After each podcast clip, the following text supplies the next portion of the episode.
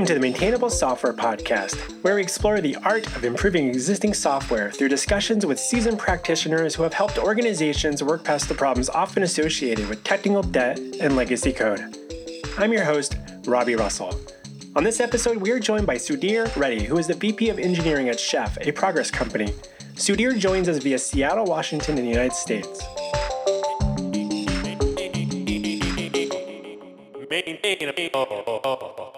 Sudhir Reddy, we're so glad to have you on Maintainable. Thanks for joining us. Thanks, Robby. It's really good to be here on this rainy, nice Seattle day. And I'm only a couple hours south of you, and it's blue skies and sunny today, so we got that going for us. Uh, don't rub it in. Don't rub it in. so, as you reflect on your experience in the industry, what do you believe are a few common characteristics of, dare I say, maintainable software? Yeah, you know, when we talk about maintainable software, I have two categories of things that I think about. One is the maintainability of the software, that the code that you write and what's inside of the code and how maintainable is that. And the second aspect of it is the software, the whole piece of software as a whole itself and how maintainable is that. And you know, I have this saying of the minute you write your code, it has become legacy already and I call it legacy debt, as in we in the software industry we release so many things, and very quickly we'll find that there are pieces of software that customers use and pieces that customers don't use. And the challenge for a lot of uh, my engineering teams, as well as broadly in the in the industry, is all these pieces of code, whether they're whole software or little lines of code, whether they're maintainable or necessary over time, right? And and making sure that we uh, are taking good care of all of those. You know, it's interesting in the this concept of legacy debt, and then also you mentioned that there's areas of the code where customers may or may not be using that area, you know, of the of an application that relies on that piece of code. You know, a lot of businesses like have a, an idea or a hypothesis about, well, if we build out this new feature, we're, we're hoping this will resonate with our users or our customers or whatever the, the situation is. And then that doesn't always pan out to reality. And usually there's this long product backlog of all these other things you want to release that that they're theory and then you know you hear a lot of stories about how there's a lot of organizations where delivering things but then is that there's not necessarily always maybe the infrastructure or the people in place to really monitor whether or not those things are being used and whether or not some of those things could be pulled out at some point or maybe there's always the the this allure of having more check boxes on your feature list of things like look at all the things that this includes. Yet if you actually went and looked at it maybe like 30% of these things are actually used by our users. But then or you have the scenarios where there's maybe one customer that really heavily relies on that one feature. Developers don't always know that. What's been your experience in that kind of capacity? Exactly. And um, you know uh, where i come from chef and uh, now progress one of the things that uh, being an open source community, what happens is a lot of people take our source code and they have a little thing that they want to do or change, or in a, in some cases there's little tools that they want to write and submit back into our open source uh, community so that everyone can benefit. And oftentimes uh, in a lot of cases, that is very useful for everyone, and oftentimes it's not. And that's the only person or the only organization that needs that. And that very quickly becomes uh, not only legacy, but also um, drags everyone down in terms of having to maintain that code and having to keep that code. And in addition, what I see, and our customers are mainly IT operators and app ops and security ops folks. And what they have in their um, in the app ops world, um, if you take an example, what they have is they have all of these legacy applications that over time have built up and they're mission critical to their organizations or one group in their organization and they need to maintain that while the rest of their organization is trying to figure out how do I get to Kubernetes, how do I get to the cloud side of things, and and all of that. And uh, I have a couple of uh, great uh, ideas and great tools that we use, and uh, we actually have a tool that helps uh, our customers with that. So I'll I'll talk about that in a little bit. Interesting. You know, working with my own open source projects and stuff as well, I have one project where where the community has contributed several hundred plugins.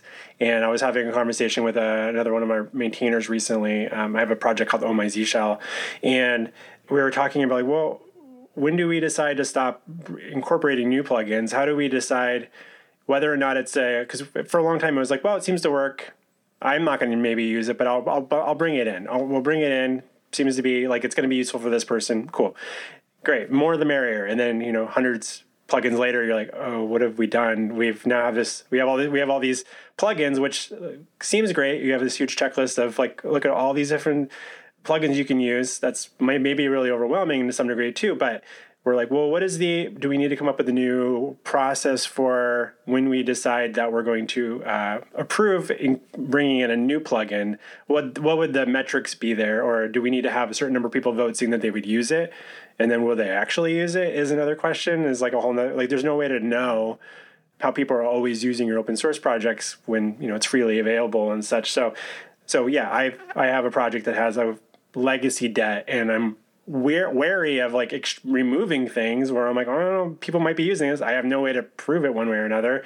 There's no monitoring in the tool. There's nothing, you know, there's nothing really helping indicate that. So, but it's also like this interesting world of open source where it's like, well, fine, it's a free for all to some degree, but it does make messes. And I think if it were to ever become a more of a productized thing, then I would say like, oh my gosh, well, we have this huge problem, so we can never do that. So Chef has its own, I'm sure, background in that sort of capacity. How long have you been kind of part of the, the Chef ecosystem now? I'm a happy user of Oh My Zsh. It's uh, I don't know if I'm using the plugins that you have, but uh, it's a it's a great product. Um, so coming to the open source and community contributions and things, right? Just to give you an example of the scale of some of what we deal with, we have over 500 GitHub repos that have been over time have been built up on the central tenet of uh, Chef and how it operates, or Habitat, which is another product, or the compliance side of things. Surrounding all of it, there's these tool sets and content and things that customers have built or open source contributors have built, which is, you know, and maintaining 500 repos is a big burden on a, on a company as well as on the open source community. So one of the learnings there is, uh, to your example of what you're doing with OMIZ Shell, uh, we have a governance now, and we have a very uh, well-defined um, both an acceptance into open source, into the main mainline code base, as well as a very thought-through and rigorous EOL program. So where something might have been an extremely important part of the portfolio five years ago, it's no longer relevant. So we have to go through the motions of taking it out of the system. So we unburden the entire system from having to maintain that. And we've some, seen some good successes. And as uh, you, you, your example was great, right? Of there's one customer who's using it, and it's super important to them that we have that continue. And in those cases, we have to make the right accommodations. But oftentimes, it's also the case where the persons or the teams or the companies that are using it are no, no longer around. We're just making the assumption that they are, and it's important to them, etc. So it's that fine balance that we that we have to find in that given that Chef is, you know, so much of that is an open source component, how have you get some sort of metrics of usage around certain things where if you're exploring end of lifing something that you can make that clear to people or is it the sort of thing where if there's like new versions coming out you can kind of like put in the usual maybe deprecation or warnings about end of life on that but if they're installing a version that was already released or they're leaning on it then they may maybe that's fine. Maybe they can just keep working off that until they try to bump it up at some point. What's what's been kind of some tactics you've seen work there? Yeah a great question. We have a few arrows in the quiver there uh, one is just plain communication of, of trying to get information from our users and our customers, both from telemetry within the product, which sometimes, you know, in open source it's hard to put telemetry in because of it is open source and our users don't like when data comes back to a central system. We get telemetry as well as just by polling our, our users, et cetera. We get information back on how widespread the use is and the second uh, communication factor is just letting people know that hey, there's deprecations going on in the product, in our website, and uh, uh, letting our community know that. And when they come back uh, and say, hey, we need that for this, this, and this reason, we then evaluate that on is that a valid enough reason for us to keep it. The other thing uh, in that same bucket that I want to talk about is not just deprecations of the entire tools, but deprecations of feature sets within, right? So a lot of times what we do is we deprecate features uh, and figure out obviously the ideal path is give our customers and our users a path to upgrade to the latest version. And in some cases they're breaking changes and they can't. So what we've been doing and spending a lot of time and and in our conference uh, this year, I had a keynote that we where we talked about this is uh, build an analysis tool along with your uh, product where any of the older versions, if there's upgrades that need to happen, and we can take care of it automatically, we will do that. At the press of a button, with the user's permission, we upgrade that. And, and a lot of times we're talking about customer written code. That's what this is. We deprecate that and we tell them we can upgrade it for you automatically. And in the few cases where we have to do it manually, we tell you where the changes are and what the changes from and to that you need to make. So it makes it a real smooth process. In terms of the success factor uh, for that, we have seen our customers who used to have months long projects and upgrades. If they want to go from an older version to a newer version, it used to take them three or four months of projects to do. And now we've literally condensed that down to minutes and hours of, uh, of work that they have to do to do that. So there is a great, um, I want to call that a pattern that I, I've learned in my career, and I think we should, there should be more of that in the industry. I'm, I'm assuming in that sort of scenario, like what limited knowledge I have of everything that chef and all the tools can use, but like cookbooks and things like that, I'm assuming like if you have a, if you're leaning on an older version, of a cookbook that has like an older version, are there, there's some tools now that will automatically help update your cookbook to um, like change syntax and stuff for you, and then to some reasonable level of like success. That is exactly what we do. And cookbooks was the example I was referring to. Is a lot of times customers have cookbooks that they've written. Their entire teams have spent years writing those cookbooks. And when we release a new version, we have some changes, some deprecations, etc. And what we do is we go analyze your cookbooks and look at all the things that we have changed and what needs to change.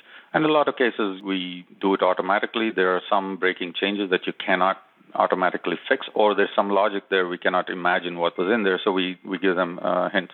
In terms of the success rate, um, like I said, the time to actually doing upgrades has gone down, and the metric I use for it is how often do customers upgrade from older versions to newer versions? One of the biggest barriers or hurdles they have to overcome is that upgrade process of cookbooks moving from one version to another. And we're seeing after we release that, it's like it's gone up quite a bit in terms of customers coming to the newer versions, and and so, and anecdotally, we've got a lot of kudos on that. That's that's great. I don't do a lot of work with chef stuff that often. There's a couple of hosting environments where we use it with some of our our clients have like Ruby on Rails applications, like say using with Yard as an example, where there's chef involved there. What I we do, what I don't know is like I haven't seen scenarios where like there's automated testing of the cookbooks in a way, and so are is that something that's kind of a pattern that you've seen in the community that they can kind of validate that the the new cookbooks are going to have the same sort of impact on a server environment as you expect it to? Absolutely. So all of that. Um, so the the part I'm talking about so far has been about the actual cookbooks and the process you go to upgrade them, etc. Now beyond that, all of our customers, or, or, or a vast majority of our customers and users, actually have a CI and a CD pipeline associated with that. So as they as they merge their changes in, uh, obviously it's going through a CI pipeline. They're going to stand it up in a pre-prod or a test environment. They're going to test all of the things, and then it goes into production. So all of that still needs to stay in place because obviously they want to catch any issues they want early on. But um, but we've made that process so much simpler for our users.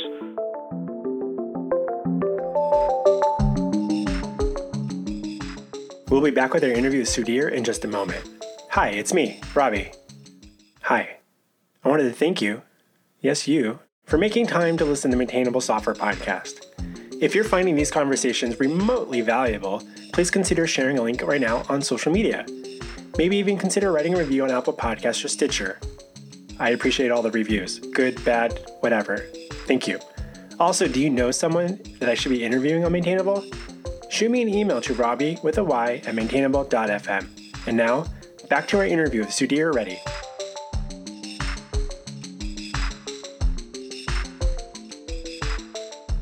You know, one of the things that we we've been working with over the last few years with like say helping companies and organizations with their upgrades of like Ruby on Rails, things like that is like doing things like dual booting where we can have things kind of show how it's working on the current version that they're running against versus like the next version and see is the test suite still passing in par- in parallel? And so as they're working on new features you can keep that new version working and kind of in parallel just to kind of kind of have like a sanity check there i suppose. I'm curious if there's things now with like what chef's doing where they're able to automate like what would it look like if you did but there's a new version of chef whatever, and like we're now showing you like here's an automated mated GitHub pull request for like the new version and showing you that it's all good, so you don't have to do anything more except for like oh, that looks good merge. Yeah, you. I think you just described uh, our user scenario perfectly in uh, in what we're doing there. One of the other things I, I do want to touch upon is how, how, we help our customers actually take applications, whole applications. You referred to um, Ruby on Rails um, triggered this thought in me. Is not only do customers or users of our systems have their chef cookbooks and their code that they need to maintain, but in a lot of cases there's legacy applications that are in house. So think of a, a large IT organization or an app ops, as we call them these days, because they're thinking of applications as their business value that they need to deliver to their customers. A lot of these companies have a ton of old legacy applications that they don't know what to do with as in they're mission critical. They have to be kept alive. They have to keep be upgraded on on things. But the original people who had all the knowledge of these applications are gone now, and they don't uh, have. And at the same time, to add another moving part to it, they have these um, hybrid environments where the entire company is looking to move to the cloud and containers and Kubernetes as a as a thing. And um, we've seen that we're actually seeing some of that in in our organization right now, where we have applications that we've built for in-house use as well as for our customers' benefit. Um, that we have to either figure out how to maintain them on on bare metal and VMs or move them to the modern cloud architecture that we have. So th- that's a great opportunity where, where legacy debt, as I call it, uh, plays a key role in what we're doing as well. And and so in in those types of scenarios, are you often like maybe needing to keep things on bare metal, or you encountered that last year where there was a client where they had a Ruby on Rails application is literally running on uh, an old Apple Mac on a desktop somewhere. I'm like, oh, that's our internal app that we use. And everybody's working off that. I'm like, oh, that's. But they want to move to the cloud. I'm like, this is going to be way more complicated because it's actually connected to the printer. And how, how, you know, so there's like some other things we need to figure out, like with that. And um, but anyways, the you know, I think what's so interesting about uh, in like the, t- the area that you're working in, you're getting you're seeing a lot of these types of things where like my company comes in and helps those types of companies where they have that specific technology stack. And like okay we have this old Rails app. Those developers don't work here anymore. We need to keep it running because it's still needed but it's not like say the core part of our business these days. So can you come in and help us like stabilize that or help us find some people to do that long term? And so we do that. And then um, and what chef's doing is like helping provide the tools for teams like us to build and move that infrastructure elsewhere. Yeah, so if anyone's listening that's like has a Rails app, you know, get in touch with us, but also Chef, obviously go talk to the folks over at Chef. You know, in this whole idea around in technical debt, you know, given the, how long you've been in the industry now, have you noticed any distinguishable difference by how, say, a senior engineer might think and talk about technical debt versus, say, how a junior or mid-level engineer might? Yeah, yeah. There's an interesting trend that I, I can think of. If you look at what in general how folks approach technical debt. It's one of two or three different forms. One is I don't want to touch this thing because I'm afraid I'll break something. And I think the more senior you get in your in your career, you have more confidence that you can go in and you can write the right set of tests around it. You can write the right set of things to make that a successful thing. Uh, I think if if you want me to characterize that in one word, it would be confidence right, in, in being able to go in. And I think organizations such as yourself who have experience with that will, will uh, be able to say that. So the second uh, way somebody approaches this is I'm going to leave that alone. I'm going to write my own code to do that, and someday I will replace that. And again, that comes with the dangers of that become apparent as you progress in your career. On now, you're creating a second thing that does the same thing, and is now going to become legacy three years from now, or tech debt three years from now.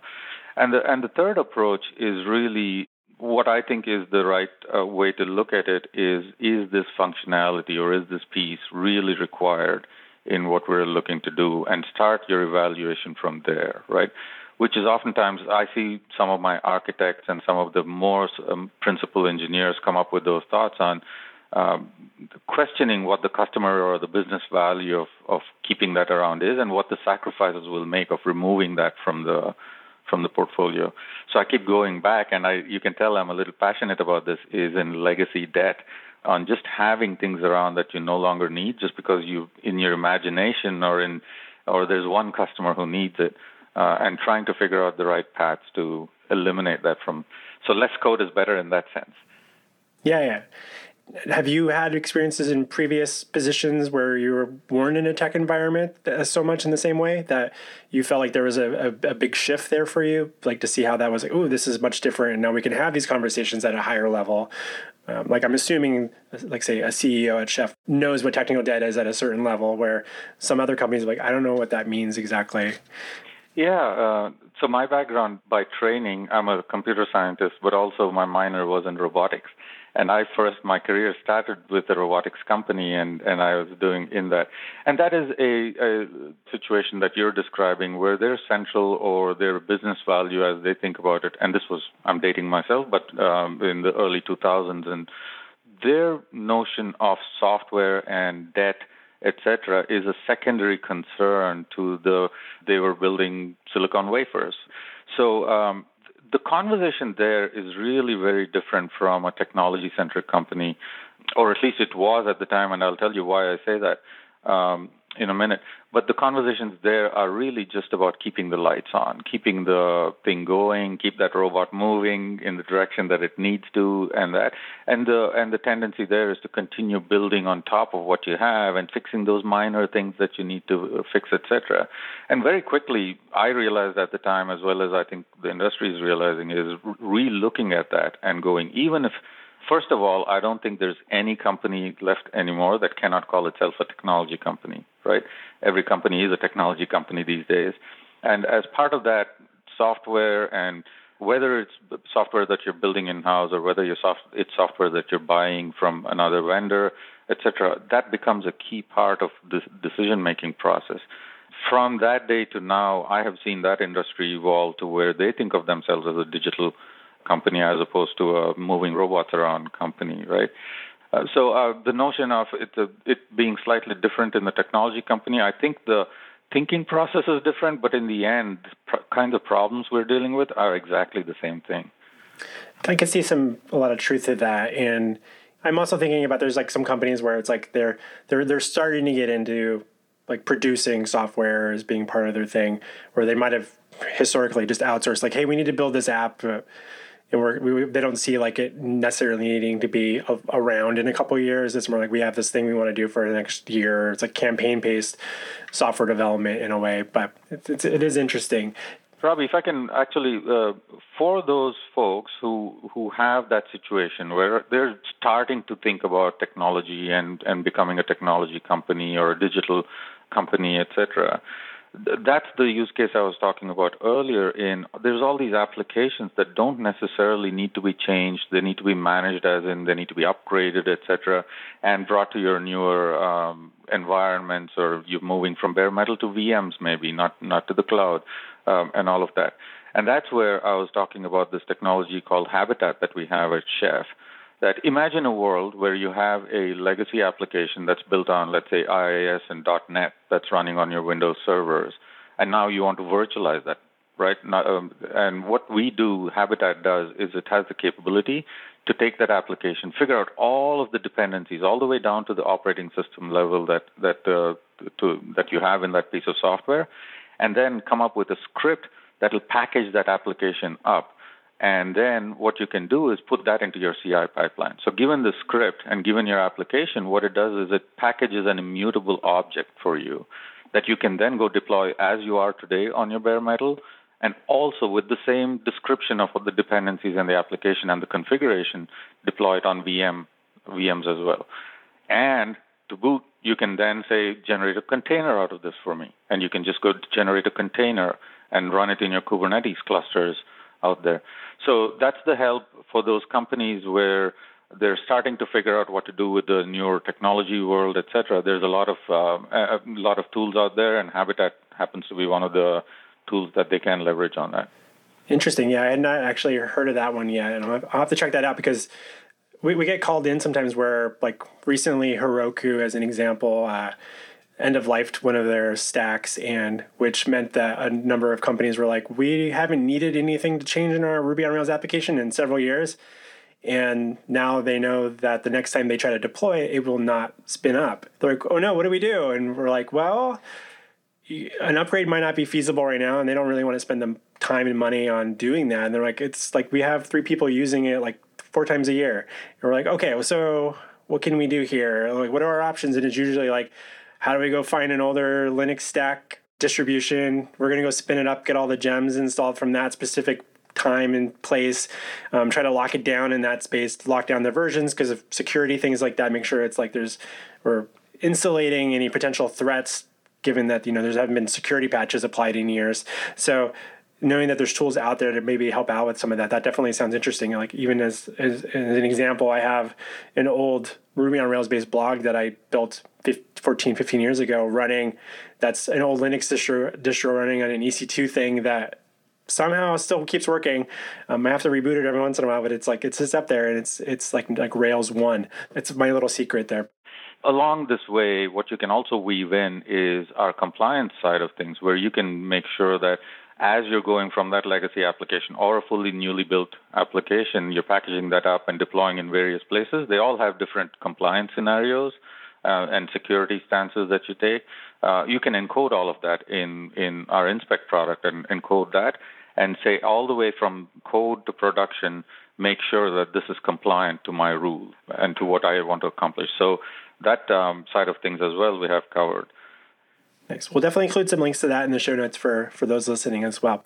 And I want to talk a little bit about process for a bit, in particular with regard to technical debt. What are some effective ways that you've seen teams organize maintenance and refactoring type tasks? Or is it like, do you recommend that like engineers every time there's like a I think this might be technical debt, or we need to clean this up. Like, go create an issue for that, or put that in the board somewhere, or do you find that to be an ineffective way to kind of approach that? And like, yeah, that, that, that's a great question. So, um, and this is, I think, very typical in the industry. Part of our every sprint that our teams go through, and every um, every period that they release a piece of software, 25% of that is allocated to technical debt reduction, whether that is refactoring code or whether that is eliminating a piece of code or whether that is just rethinking how that algorithm could be written or uh, or optimizing it, etc. That is a set of time that is just dedicated to the engineers to be able to go and do that. In addition, every now and then we come across a project that we have to take up in terms of this is going to take us three months to do, but it needs to be done and things. What we do there in terms of processes, engineers are free to come and propose that. And we have a couple of guidelines that we use for that. One is, is this absolutely necessary now? As in, if it ain't broken, don't fix it. Uh, that's one. And second is, is it mission critical for, for our customers? Does it make our customers' lives better by going and doing that? And in what way? If those are satisfied and it feels like the right technical thing to do, then we do go and dedicate the time and energy to, to go do that. The third process, and being an open source, I have to talk about how our community contributes to that as well. A lot of times, our great community contributors just come in and say, I've refactored this code, here's a PR, um, go merge it in. And we, we spend time looking at those and saying, uh, you know, if this is the right thing, then we uh, we redo our tests, we do the things we need to do, and all those PRs come with tests. But in addition, we have integration tests and things. Um, we look at all those and, and get them in there as well. So uh, it's really, I think the bottom line there is giving the engineers freedom and the time to be able to go think about these things and be able to go and do them when the right time comes. And what better than to just give them that allocated time that they can say, I'm not working on a new customer feature during this 25%. I'm just going to fix. And if they don't use it, they're free to use that to go build features for our customers or, or new things for our customers. You know, I'm curious uh, is, you know, if in those scenarios where people on your team might put together a proposal for a bigger thing and you run through those checklists of things of like, in some ways, I think I kind of already know the answer. You know, if you're if it's not mission critical or it's maybe not necessarily if it ain't broke, don't fix it necessarily. But if there's been themes of like murmurs amongst your teams where people are like, ah, we really need to deal with this at some point, and it's decided to, that you're not going to deal with it right now because you decided it's not bad enough right now. How do you communicate that out to the the wider team? The key there is to make sure that you're very transparent and the reasoning for your decision making is is known to the team and uh, even more is solicit their input on why, sort of, if I make a stance of we shouldn't be doing this now, what would your counter be, right? And solicit their, and that, uh, that is all about communication. And here's another anecdote, I, I guess, is or or just an example, right? Oftentimes, the way it manifests itself that you need to go pay attention to it is when things are slowing down. Something that you think should have taken take anywhere from a day to a week or whatever is now taking a month for someone to do. There's an indication there that the underlying problem may be the tech debt that uh, that hasn't been tackled either because we haven't taken the time to look at it or I have said no and it's actually starting to cause problems in the product uh, and then we have to we have to reevaluate those and, and look at those. What sort of metrics is, are your engineering teams evaluating or keeping an eye on?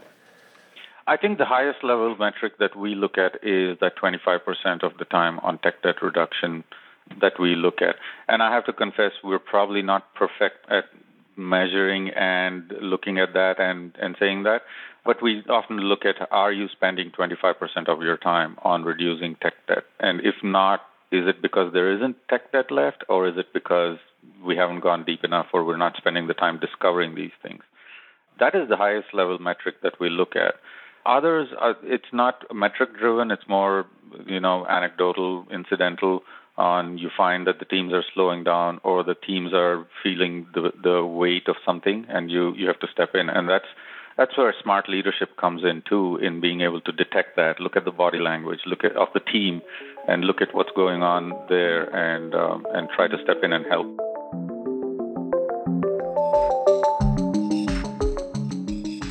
Hi there. Do you know someone who might be looking for assistance with their Ruby on Rails application? Planet Argon would love to meet them. We're offering a $1,000 referral bonus. Send someone our way, and if they sign up for services with Planet Argon, we'll give them a $1,000 discount. And in return, you'll get a check for $1,000 in the mail, just for knowing the right person. Hop on over to planetargon.com slash referrals for more information and to refer someone our way. That's planetargon.com slash referrals. Thanks.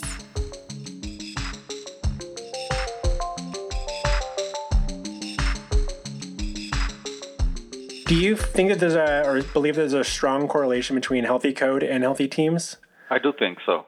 I think that's that weight of the features that I was talking about, right?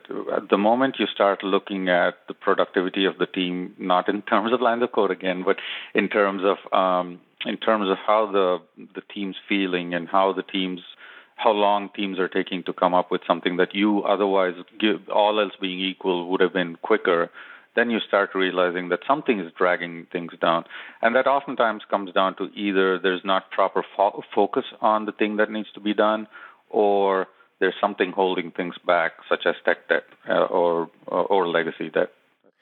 Just a couple quick last questions for you. I want to see if we can get some advice for those listening. So let's imagine that there's a software developer listening to this episode and they find themselves working on a code base where the original developers are no longer part of it. They're struggling to figure out how to prioritize what they consider to be a mountain of technical debt due to a lack of documentation and or a reliable test suite. They're feeling a touch overwhelmed on where to start. What advice would you offer them on how to best improve their situation outside of, say, looking for a new job? well, that's always an option, but uh, hopefully not for this uh, reason. The advice I would give them is first look at what it is that you're looking to do and what the value of doing that is, and evaluate whether going and touching that piece of code and doing something with that is the right thing. And and in a, I, ha- I have to accept that in a lot of cases that's not even an option. But if you do have that option, look at look at that, right? Or whether there's some modern tool that you can go and get off the shelf that does the same thing you used to do. If refactoring or or uh, going into that code is the only one that you have, think of tests first. Test-driven development. Write all the tests you need to because it is code that nobody has touched in a while, or the, you've lost the knowledge on that code base. Write the tests on what its current behavior is or what your desired behavior is and then go into into looking at what you can do to to refactor that code. And third is don't be afraid to slash and burn, right? Oftentimes you'll see that there's some little nuance to the code that was written there because to, to cover up for a bug in the in the previous versions or something like that. Um, feel free to question that and feel free to remove that whole section if if you see in uh, in that code. And you have a good way to back it up with your tests that you just wrote so so you know that it'll still work. So, have you found yourself in a scenario or seen this happen amongst teams that you've been part of where someone new to an environment will be like, well, there's no tests, automated tests yet, but I'd like to start introducing them. But maybe some of the other developers don't really see the value in it yet. And so there's maybe a disagreement of whether or not they should start doing that, or the engineers may be asking the product owner, like, hey, can we get some time to introduce some automated testing into this as well? And the product owner is like, I don't even know what that means. Maybe sometime, I don't know. What advice would you offer people in those types of situations? And like they feel like they want to start doing it, but they're not really getting the uh, the green light from anyone. Yeah, I've seen that happen, and uh, I think that's a very real scenario in a lot of cases. And I think this is where the engineers and the engineering leadership needs to step in and be very firm about the value of tests and, and making sure that it's the price you pay now for long-term success and maintainability of code and things, as opposed to uh, everything comes to a standstill at some point and then you, you backtrack it. Uh, the the advice I would give them is convince your product owner or whoever is driving the decisions there that a bug leaked to a customer oftentimes is 700% more expensive than a bug that you can fix on the first day. Test driven development. Uh, it's sometimes used as a cliche or a catchword, but it is uh, you cannot overemphasize the importance of that. So convince whoever is making the decision that you need to do that. That's some good some good advice there. And the, the thing that I always think about is like whenever I have when I have those conversations with people or I'm, people are asking me for advice on that, it's always like, well, are those other developers on the team not testing the code? You know, is who's like do they just release things like it is being tested, like it is testing. What if we could automate that so we don't have to manually do it every time? And so oftentimes I think it's just more of like there's not existing patterns in place or something for people to see like oh this is how you do it so so if you can be for those listening if you can be that person that sets out and like shows a like a template of what that could look like on a small piece like look this is like couple of files here of code that test this area of functionality. This is giving me green lights. Like isn't that great? Follow this model. I think sometimes it's just they haven't been introduced to it and they haven't learned it yet. So i think it's like you can help change the culture by kind of planting those seeds there. And uh, that's that's exactly right. And one of the examples or inspirations that I want to give to your, to your listeners is that Chef, uh, which is a large set of software and large uh, set of uh, engineers, we do not have a QE function within our organization. Every engineer is responsible for writing their tests and making sure that they pass as the as the code gets not only initially built but also later on when new things are changing, etc. We do have some separate uh, end-to-end and system testing kind of, uh, and that is automated too. But for all the other tests, unit tests or integration tests, the developers themselves are responsible for writing their tests and making sure they pass. So, and we have actually accomplished that. It's a uh, it's a proud thing about Chef that I can say that there's some inspiration for all the listeners. Yeah. No offense to all the QA engineers out there listening. So the, no the, offense at all. but uh, y'all are coders too, in my mind. Yeah, yeah, that's true. So a couple quick last questions. Uh, is there a non-software related book that you find yourself recommending to peers on a regular basis? What customers crave is one of my favorites. It, it's really about how to delight your customers. Well, it, it's not about just giving them the bare minimum and saying, "Here, this will do the job for you." It is about what they crave. They crave those little adrenaline hits when they see some button where they expect it to be, or the uh, or the system behaving the right way, etc. So that's a fantastic book. It's not a strictly software book, but it's about what you can be doing to help your customers uh, really achieve what they want. Excellent. I'll definitely include a link to that for everybody in the show notes. And where can listeners best follow your thoughts on software development online? I am SJV Ready on uh, most social media, SJV Ready. So uh, they're welcome to hang out. Well, it's been such a delight having you on Maintainable Sudhir. Thank you so much for joining us and talking shop. Thank you, Robby. Likewise, it was a pleasure talking to you.